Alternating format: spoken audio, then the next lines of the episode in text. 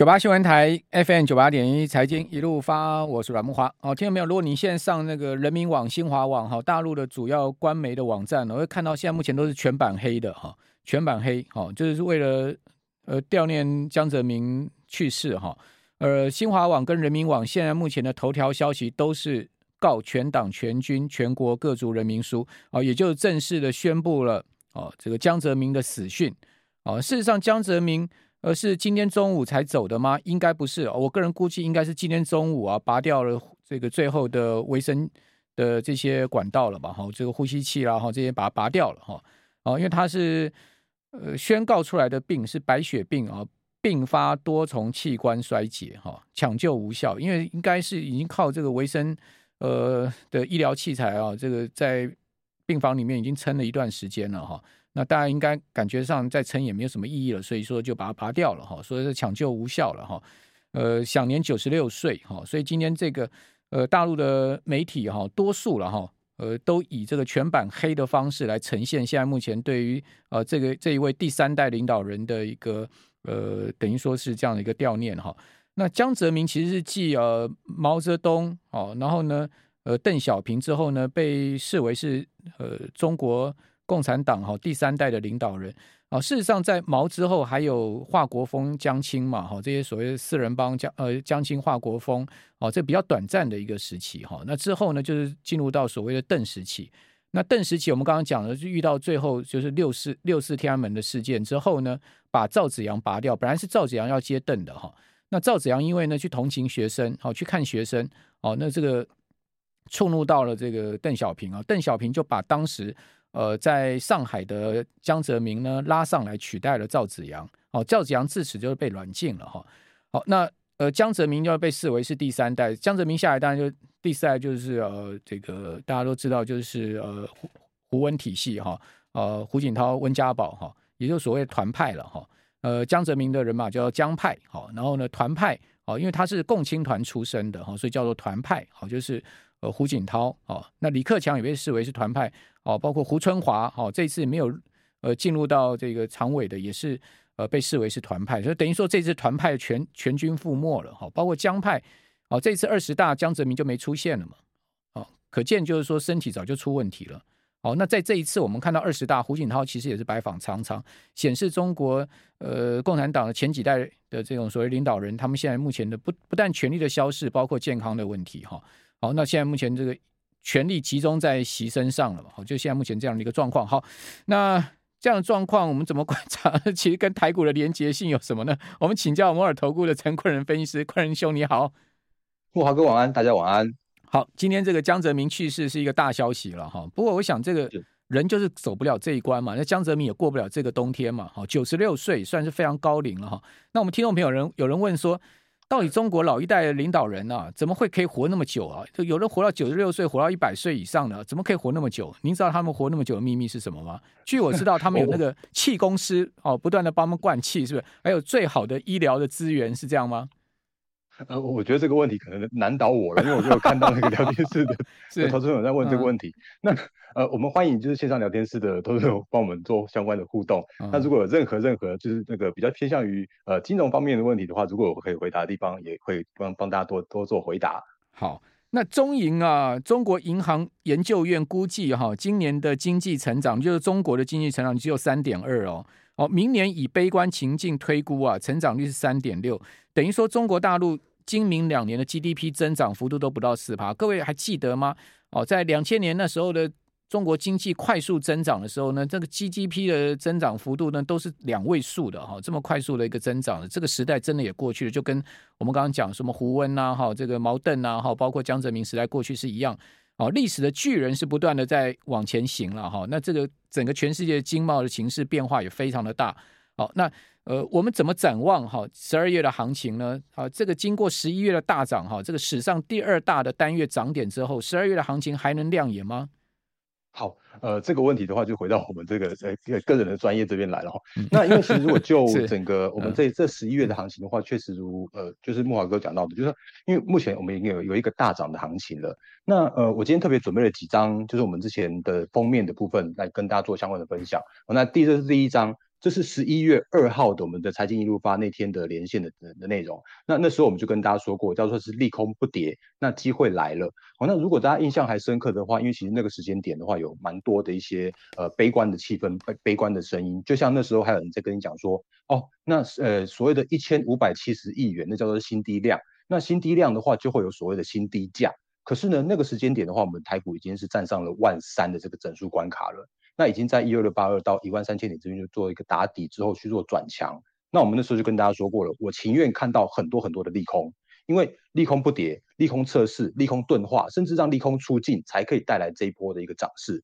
因为我们在九月份的那次的连线的时候，跟大家说过，其实我个人是看空的。可是到了十一月的这个时间点来说，就不一样了，因为呃，行情已经带来一个转折的这样力道。那也也就是我们在十一月九号的时候跟大家做连线的时候，我就说那时候啊，请大家不要砍在阿呆股。那因为呃，对，因为因为真的有蛮多蛮多的一些资金。可能听到一些市场上面的一个传闻，或者像什么什么 CPI 啦，或像是一些呃利空的呃这种状况，甚至像法说会哦，如果大家印象还深刻，那时候的法说会全部都告告诉你说要调整库存，然后呢，呃半导体的一个什么什么库存要调到明年，明年的第一季、第二季都有人在喊。可是那时候大家发现一件事情，就是呃都已经在利空不跌了，所以我们帮大家呃提醒了这个行情。那我也常常跟大家说到，因为其实年底是所谓的做账和做梦的行情。所以我们在那个十一月十六号的那一天，呃，帮大家做连线的时候啊，也有帮大家提醒到这件事情。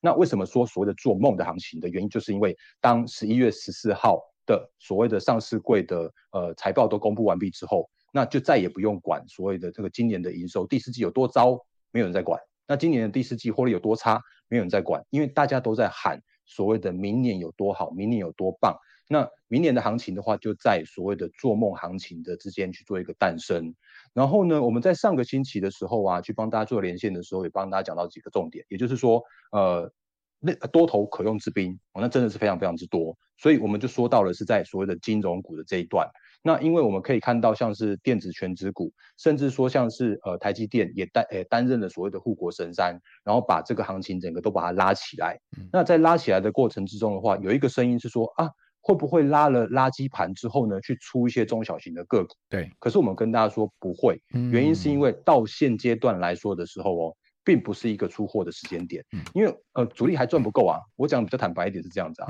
因为到目前为止的话，我们也可以。看到一个很明确的方向，也就是说呢，呃，到目前为止，其实都有一个很棒的一个轮动的过程。像今天的话，大盘上涨了一百接近一百七十点，当然最后一盘是所谓的 MSCI 的关系。嗯。那但是呢，如果我们可以看一下比较偏大方向来说的话，十一月份的行情涨了一千九百点。那如果回来到我刚刚的，就是刚刚那么华哥问到的问题说，说那十二月份的行情。我自己个人认为的话，还是一样是偏多、偏乐观来去做一个看待。嗯嗯。那主要的原因是因为，如果就整个过去的一些相关的经验、过去的统计资料来说好了，因为我比较喜欢用用数据来说话。对。那以过去的这三十五年来的这个十二月份的行情，嗯，那上涨的几率的话是高达了七十七 percent。对。甚至如果最近这二十年来的行情来说的话，十二月份的行情是呃上涨几率有到有到八十五 percent。那平均的涨幅，就是涨点来说的话，过去三十五年是两百，大概两百点左右。嗯，然后呢，如果最近这二十年来的话，是高达了四百点。所以我如果把这两个取一个平均数的话，其实我我们今天的大盘收盘收三百点，在呃一万四千七百点附近。对，嗯，那如果再往上加上去的话，其实刚好可以去呃测试那个一万五千点那个整数关卡那附近的压力区。那我自己的嗯。我自己个人的看法是说，先看所谓的万五的部分。嗯嗯。那到目前为止，到今天为止，我认为整个所谓的呃类股轮动啦，或像是所谓的做账跟做梦行情的话，都还是属于一个乐观的态势。嗯。那我们之前也跟大家说过了，就是当行情要来到一个转折的时间点的时候哦，会有那种就是呃，要么用用利空去做测试，那要么的话就是说有一堆的利多，然后结果却不涨的行情。可是到目前为止，我并没有看到呃一个比较明确的转折的讯号。所以我自己的想法是说，那既然我们十一月的行情是乐观看待的，那十二月份的行情的话，到目前为止，我自己个人来来来倾向是比较倾向说，那我们这个延续涨势的这个方向是可以被期待的哦。嗯嗯嗯，好，这个延续涨势可以被期待。十二月是一个摆给你来赚钱的好月了，因为过去二十年、过去三十五年哦，每到十二月就是。告诉你摆给你来赚的好月哈，那不过就因为这一次啊，这个从十月以来啊，这个大盘已经涨了两千多点，那十二月啊要再涨个呃一千点啊，我个人是觉得就不容不是那么容易，因为机器已经不是。相对十月二十五号来讲，已经是两千点垫上来的一个基期了哈，所以你在这边要再跟上去，好，当然就会相对有压力哦。尤其是刚刚谈到这个万五的关卡嘛，好，以及呢，如果各位去看年线哈，年线目前呢是呈现下降反压，大概在一万五千九百点左右，哦，也就是说你十二月去扣关万。万五好，那如果你再往上的话，其实呢就是越来越一步步逼近年线，那年线真的就是真反压喽。好，这个真的实质的大反压，真的就在年线哦。好，我们这边先休息一下，等一下回到节目现场。九八新闻台 FM 九八点一财经一路发，我是阮慕驊。哦，根据外媒说啊，这个德国车厂福斯啊，就 Volkswagen 哈，可能跟红海合作，双方正在洽谈哦，在美国生产 EV 啊，就电动车。哦，这个根据彭博社的报道说呢，呃，有人透过这个知情人士了解到啊，这个福斯有可能跟红海合作哦，在美国生产休旅车 SUV 跟电动 Pickup 哦。那这个关系人士是说，现在目前正在洽谈，考虑合作设厂哦，呃，生产福斯 Scout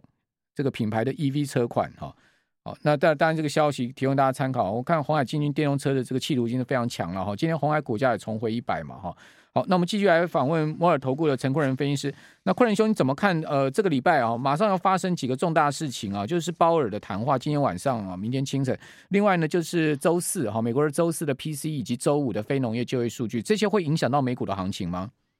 好，呃，木华哥帮大家点到这个星期的，我觉得算是美股跟全球的很重要的一个大事情哦。因为如果就呃整整波段上涨以来的话，其实我们可以看一下美股，像像道琼上涨了超过二十 percent，然后呢，甚至像是我讲一个比较。大幅的涨幅的是在费城半导体的指数，那因为其实如果就这一波的上涨幅度的话，是高达了三成以上。然后呢，最近这一个月的涨幅的话，也有大概在接近是十二到十三 percent 左右。那主要的原因就是因为在呃这个月初的时候哦，我们可以看到很明确的在那个 CPI 的这个就是通膨数据有比较明明确的降温，带来了一波那个所谓的市场上面愿意去承担风险的这样一个资金的行情，跟所谓的呃买盘去做一个推升的力道。那涨到最近来说的话，其实美股感觉大家有没有觉得说有点卡卡的？有啊，那这个卡卡嘛。对，嗯，对，那个卡卡的原因的话，就是刚刚木华哥讲到的一个重点，就是因为其实今天晚上，也就是明天凌晨，在 Fed 主席鲍尔他就要讲出他那个接下来的一个。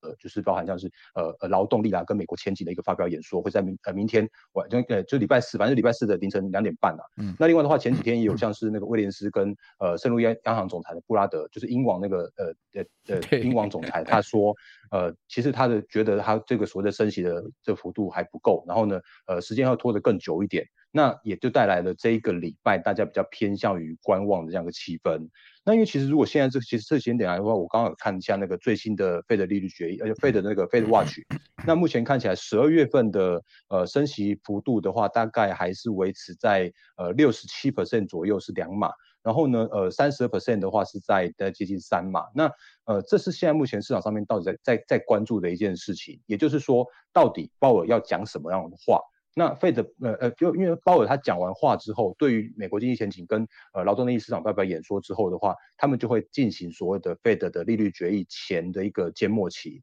所以市场上面在等那个鲍尔要讲出什么样的话出来，那讲出什么样？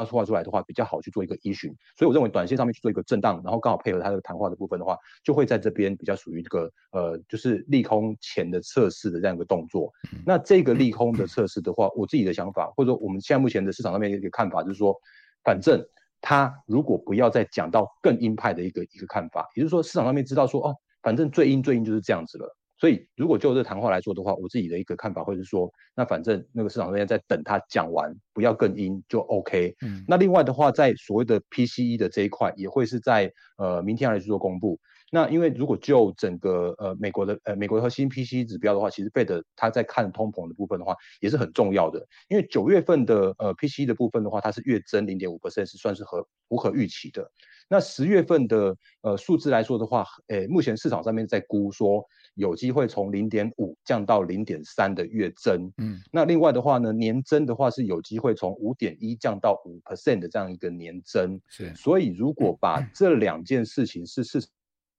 场上面在这个星期观望浓厚、气氛最重的这件事情，让它能够在这两天去把它拖过去之后的话，我相信在呃，就是在诶十二月十五号，就是也就是在 Fed FOMC 十二月份那个会议之前的话，它还是会有一个补涨的这样的空间可以去做期待哦。OK，好，那另外就是 Morgan Stanley 啊，这个大摩的投资长 Michael Wilson 啊，他又接受 CNBC 访问的时候，他说呢，美国股市的技术性反弹呢还没有结束哦，会持续到年底哦。不过呢，他也强调美股的熊市没有结束哦。明年一二月企业下修盈余啊，估计会导致标准普尔五百指数啊，哦，在明年的第一季好到第二季期间呢。哦，下跌到三千点到三千三百点，好，那现在目前标普在三千九百点之上，哦，如果跌到三千点哈，哇，那要跌九百点呢，哦，这个跌幅会是超过二十趴哦，哦，跌到三三千三百点到跌六百点哈，哦这个也要跌掉十多趴哈，所以说明年第一季美股呢，在 Wilson 的眼里面呢，会是比较空头的一个季度哦，不过他也预估了哈，明年底哈。美国的标准普尔五百指数会回到三千九百点，哈，那大概就是现在目前的位置，等于说美股明年也不太会涨了，哦，那在这样状况之下，哦，我们该怎么投资呢？哦，最近在期权的以及个股期货上面，哦，坤仁兄，你的操作策略哈，跟选择的标的是什么？我记得上周我们有谈到金融股嘛，对不对？哦，就是说金融好像要动。我跟听众朋友报告哦，今天金融占大盘成交比重已经来到九趴喽，要值得注意哦，因为。每到金融占比哦，到五趴开始往上升的时候，其实金融都要动哦。那最近我们也可以看到法人其实频频买超金控股哦，哦，是不是有一些连结呢？嗯，呃，确实是。如果如果就最近的行情的话，我们上个星期帮大家点到是说，呃，我我记得我上礼拜点了一堆的股票，对，那我就我就特别特别跟大家跟大家提醒说，我不是乱枪打鸟，真的是叫做是多头可用之兵是非常之多的。所以上个星期我们帮大家点了一些相关个股，比方说像是金融股的部分，我就说像国泰金、富邦金，那国泰金他就说，呃，明年不知道能不能发得出来股利，呃，他还要跟主管机关去做争取，可是呢，他就不跌了。或者说富邦金，他说呃还还是那个目前看起来的状况还可以，结果那个目标呃富邦金的股价是续创波段高的，那呃也就表示说，其实那个刚刚莫哥讲到一个重点，就是说呃其实我们可以看到从呃金融股的那个就是它的呃类股的比重，我认为它是从五六 percent 开始做增温，那增温到差不多切接近七八九 percent 的时候，算是一个比较属于温和往上去做一个呃递增买盘的这个过程。那现在目前的买盘的话，是代表是代代表它之前的一个股价是偏低的位阶。那位偏低的位阶的股价的这种股票的话，在现阶段真的是属于那种买盘会逐一去做做轮流去做拉抬的过程。所以到目前为止，我认为金融股应该还是有一些它的呃补涨的空间可以去做期待。但是不要等到所谓所谓那个所谓的金融股的资金过热，比方说热到十 percent 甚至十二 percent 以上的时候，才去做追加的动作，那会是比较风险比较大的事情。那或者是说，我们刚刚有讲到，哎，上次有讲到，我记得有讲到玉龙二二零一的玉龙，也在我们跟大家分享之后的话，你看那个股价也有比较属于大涨这样的过程。可是呢，到现阶段来说的话，我可能要请大家稍微小心一下，就是说那种高位接的股票，你可能要先去避开它那种所谓的追高的风险。涨多了是不是？嗯。就是如果涨多涨涨太多的时候，短线急涨的过后的时候的话，那种股票是不值得你去做一个追加的动作的。哦。嗯嗯，好，那呃现阶段你的看法呢？就是说金融股好，包括航空股还 OK，对不对？但是玉龙最近就不要追高了嘛。嗯我我认为是这样子的。那比方说，我们上礼拜也有讲到，像是航空股，那大家也会看到是说，呃，其实我们在讲完之后，我其实它就沉寂了几天，结果就在昨天的时候，就一根比较明显的这种长长红棒拉出来。嗯。那到目前为止的话，其实我觉得长荣航大家还可以去做一个留意。那或者是说呢，呃，我今天在讲一档股，一个族群，就是呃，像宏大电跟威盛。那我不晓得投资朋友对这个族群的一个观感是什么？宏达电今天拉到涨停板，威盛也大涨。对，对，那原因是因为。如果去看一下它那个位阶的话，它其实是位阶是够低的。哦，那位低位阶够低的过程之中，如果这种拉出长红棒的话，那是值得你去做一个低档的留意的。可是如果真的被拉到高高的地方的话，的话，那我一样的看法就是不值得你去做一个过度追高，因为现在是做梦行情。那也也有一种逢低买盘去做承接的时候，它自然而然就会让一些呃呃底底部打打过之后的公司跟个股在这边去做一个比较属于低阶的买盘的进场的一个这样动作。嗯、那比方说好了，我们这个项目前的操作策略，那一样回到呃我我们所谓的股票期货这一块。那因为其实股票期货它某个程度上面是用杠杆的方式去做操作的。嗯嗯，那我们也跟大家说过，你还是要去做颜色停损跟停利。那举例来说，如果像像今天的宏达电跟威盛，因为他们是低位接，然后第一根，那如果你敢在这个时间点去做一个逢低去呃买进的动作的话，你也很好守停损哦。那比方说你如果不要破低点，你就可以先把这个就是那个买买进去做去去报一个波段。可是如果万一如果真的破低点的话，你该停损，你还是要做好所谓的停损的策略跟纪律哦。嗯嗯。好，呃，如果听众朋友你喜欢。大人哥、昆仁兄的分析的话，可以加他的 Line@ at 跟他交流哈。我们等会小编会把大人哥的 Line@ at 啊，在我们的影片连接资讯栏上面提供连接啊，大家可以点进去就可以呃加你的 Line@，对不对？是是，你完全加了加了可以跟你那个聊聊天吗？可以啊，那是我个人，嗯，那是我个人的那个 Line@，哦，是是你个人的是不是？嗯，OK OK，好好好好，那大家可以加一下哈。好，非常谢谢大。